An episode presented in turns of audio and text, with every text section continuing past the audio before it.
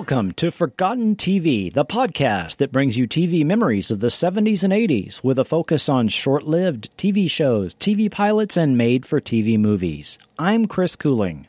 In fifth grade at lunchtime on Wednesdays, kids would be talking about this show that was on the prior night.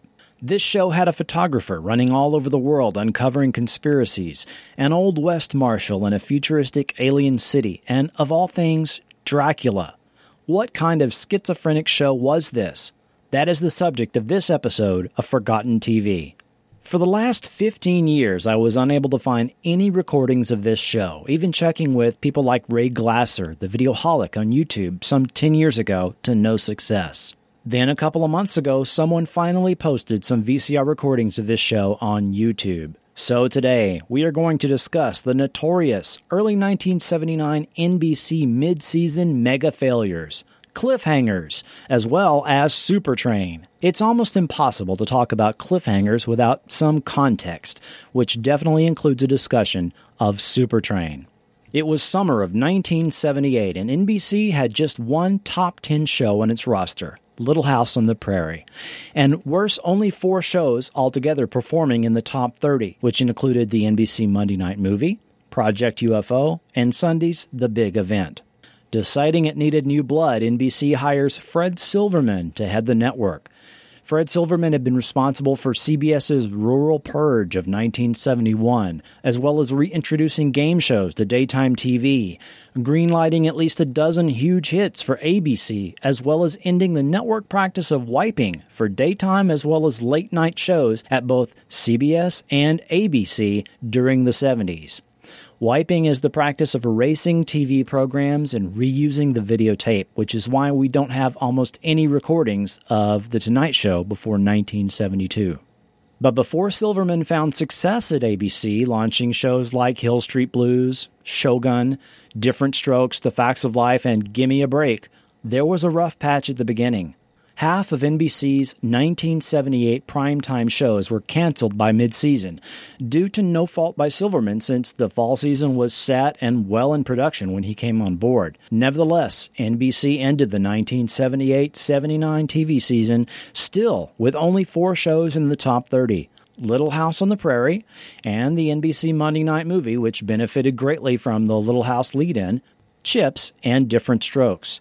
And his first attempt at fixing the network, the mid season schedule, in early 1979, was a disaster.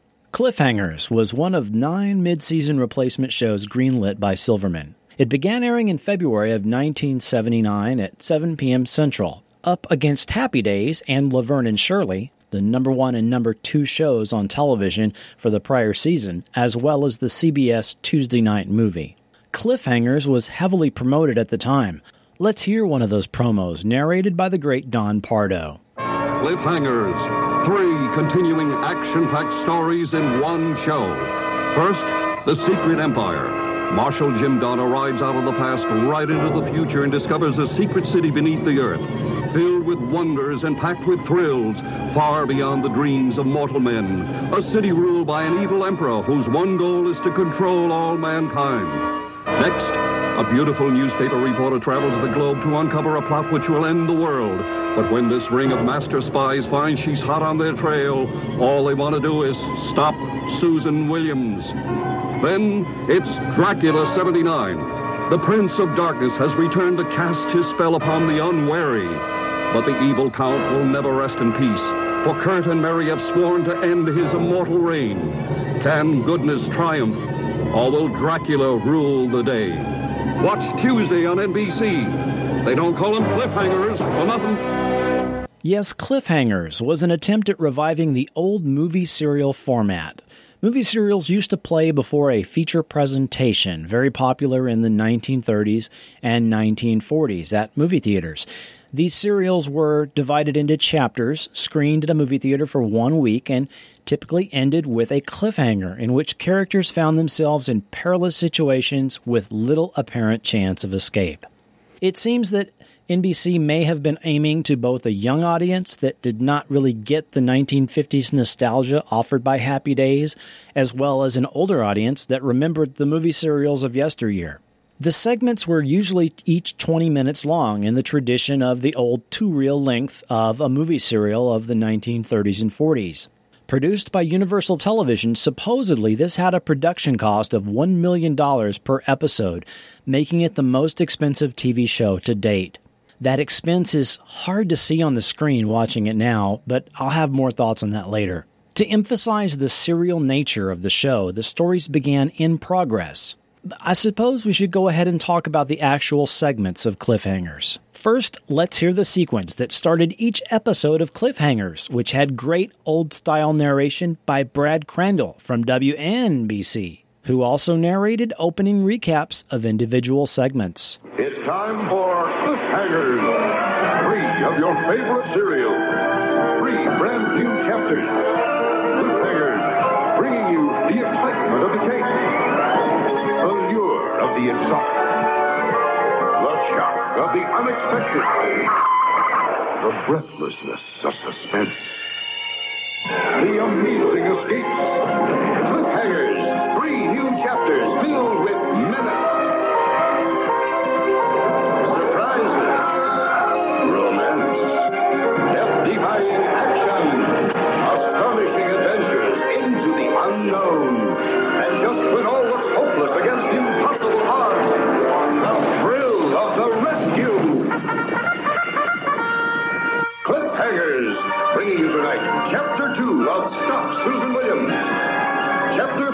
Of the Secret Empire and Chapter 6 of The Curse of Dracula.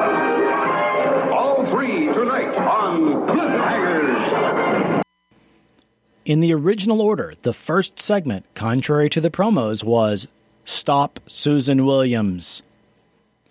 Created by Kenneth Johnson, who was the creator of all the cliffhanger segments, Susan Anton and Ray Walston stars in Stop Susan Williams.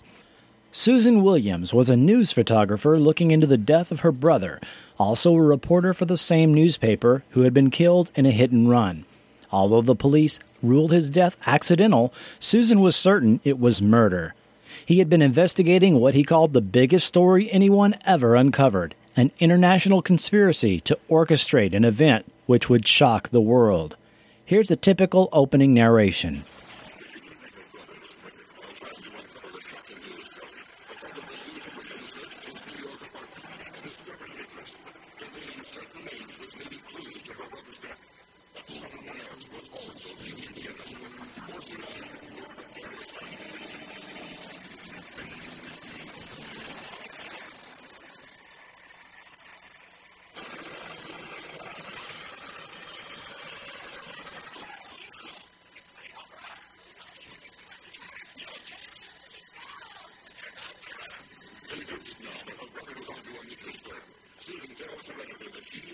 track down the truth, even if she has to go around the world to do it.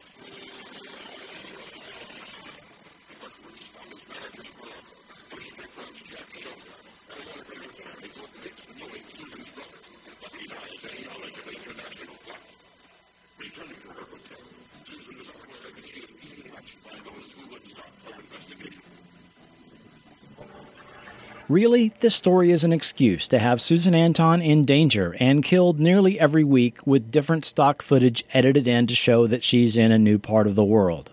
A lot was riding on the appeal of Susan Anton herself, cast by Fred Silverman, and the network had her do a number of public appearances to publicize the show.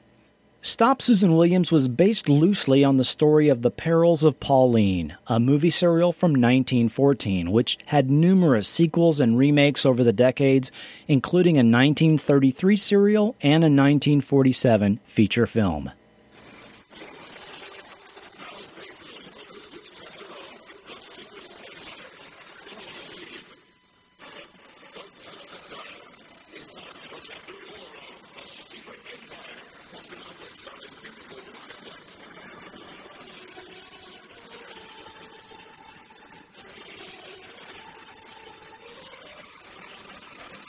The Secret Empire, starring Geoffrey Scott, Carlene Watkins, Stepfanie Kramer, and Mark Lenard.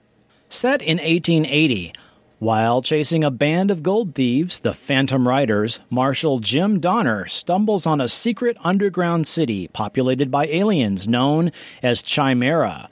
The city is on the brink of civil war as Emperor Thorval, played by Mark Lenard, is experiencing a rebellion of citizens beginning to resist his Compliatron. Let's hear one of those great opening narrations.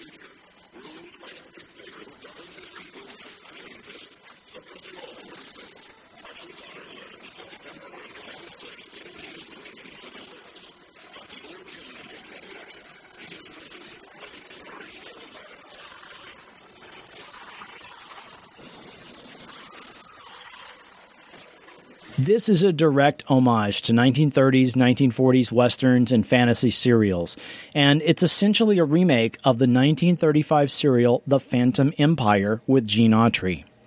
Complete with laser sound effects directly copied from Battlestar Galactica, the gimmick of this segment was its use of black and white or really sepia tone on the above ground scenes set in 1880 Old West and color in the underground city. I suspect the Secret Empire was the most expensive of the productions. Um, the video quality on the segments that are available on YouTube make it hard to see the actual expense on the screen. Since they were not able to make extensive use of stock footage and existing sets, it makes sense that this was the most expensive segment.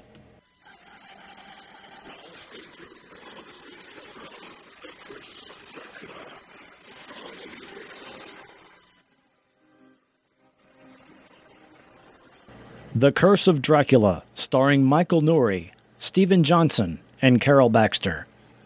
In modern day 1979 San Francisco, 512 year old Dracula is undead and well and teaching European history at Knight College.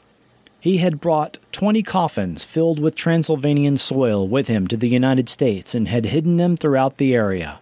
He is pursued by Kurt von Helsing, a descendant of the original von Helsing, and his partner Mary Gibbons, whose mother had been killed by Dracula years before. As we enter the story, the pair are destroying the 13th coffin as they face Dracula ready to stop them. Unlike the other segments, this segment typically starts with Dracula himself giving us a voiceover narration.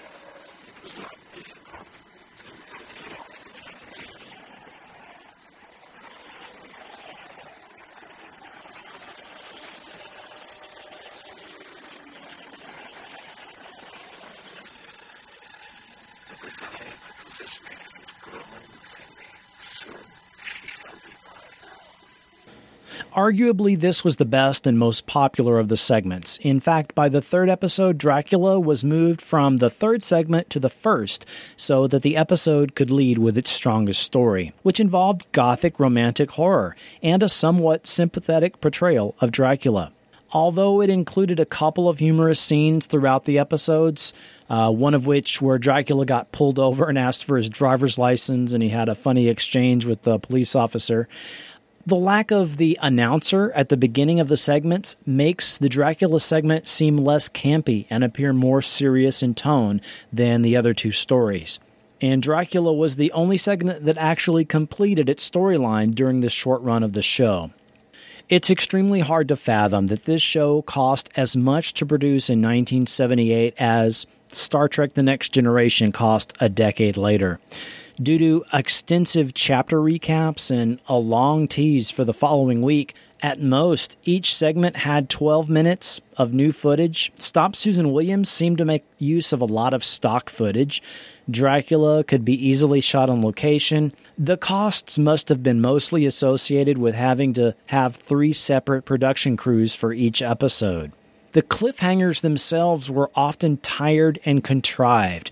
For example, a hero is shown experiencing a car crash, then in the next chapter, he was shown jumping out of the door at the last minute.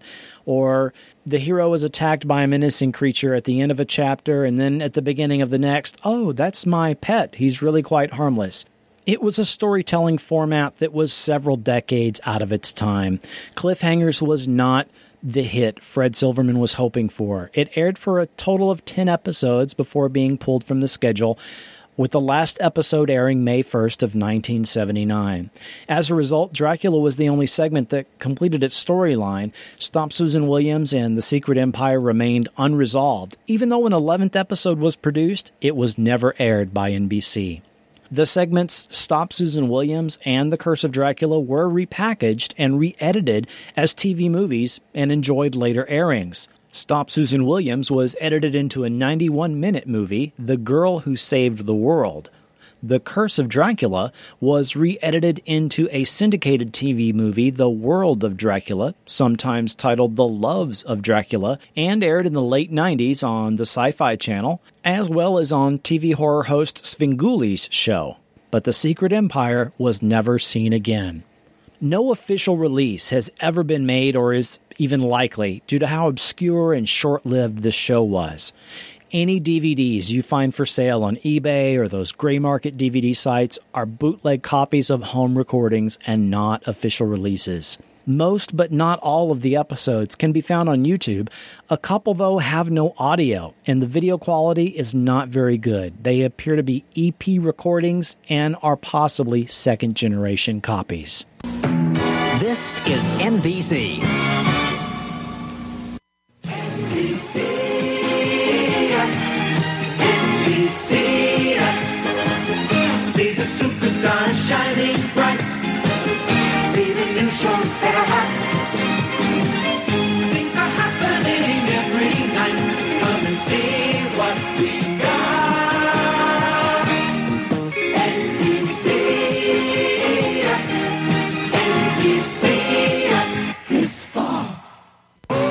The two-hour premiere of Super Train.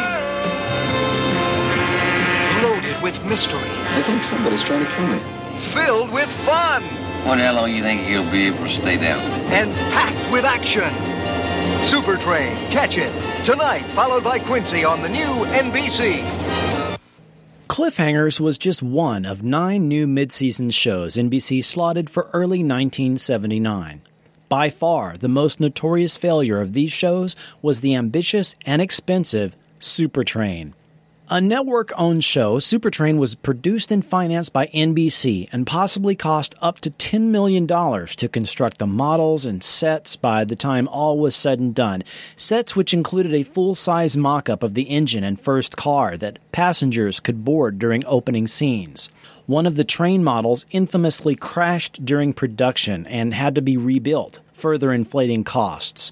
Supertrain was heavily promoted in print, TV promos, and on the Today Show. I suppose we should cover what the show was about.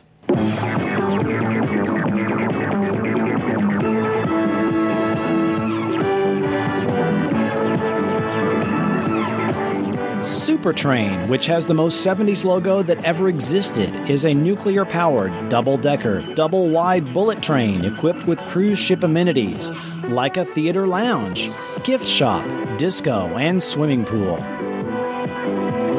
Cruising at 190 miles per hour, the train makes traveling from New York City to LA a 36 hour trip. Suspiciously similar to another show, the plots concerned the passengers' social lives, usually with multiple intertwining storylines, and most of the cast of a given episode were guest stars.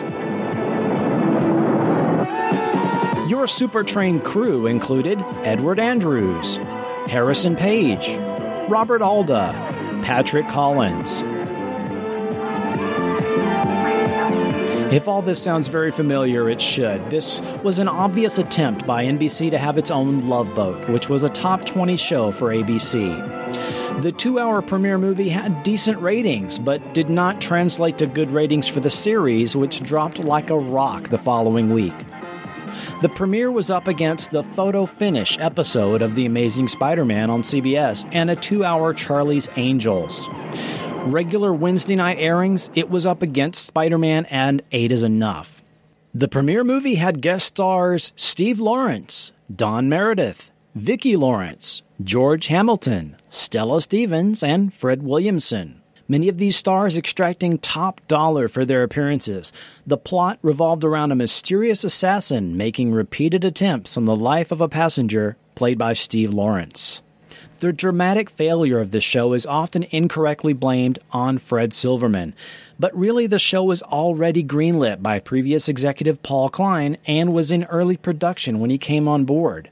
He did push the premiere to mid season, which is why the failure of the show is usually laid at his feet. Let's hear Fred himself discuss Supertrain in this 2001 interview. This was actually Paul Klein's idea. The idea to do Supertrain is one of the few times I agreed with him you know, about anything. And I said, that's a terrific idea. Let's do it. And we went to uh, Dan Curtis, who went on after Supertrain to do Winds of War and War and Remembrance. So, I mean, he was pretty good producer, but he kind of lost his way on this one and just felt that uh, the way to do a series like this is uh, to just throw money at it.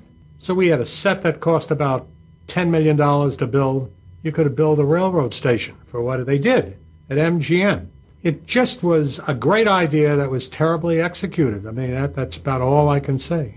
Fact is, is that the show opened with a 38 share. I mean, it was it had a very strong opening, and it opened. Uh, it was there was a blizzard that year, so everybody in the world saw it. I mean, it was a big, big rating. And then the shows were just lousy shows, and it plummeted. If I had it to do all over again, I think it's a great idea to do a, a drama. It was what we attempted to do was Hitchcock every week on a train, but to do really good suspense stories with some humor. And it was a, it was a good idea. We just didn't have the right people to execute it. The Three Mile Island accident of March 28, 1979, probably didn't help public perception of a show about an atomic powered train. Also, unlike The Love Boat, which had a very predictable, familiar, formulaic format, it was unclear what this show was supposed to be a serious thriller, a light-hearted thriller. The premiere movie had an uncomfortable storyline involving domestic abuse, and it did not tonally match the rest of the plot. After five episodes, the show was pulled from the schedule for a few weeks and it was retooled. They cut several cast members and tried to make it even more similar to The Love Boat, with the final episode that aired even adding a laugh track, just like The Love Boat. There were actually three versions of the opening theme song, each more disco than the last.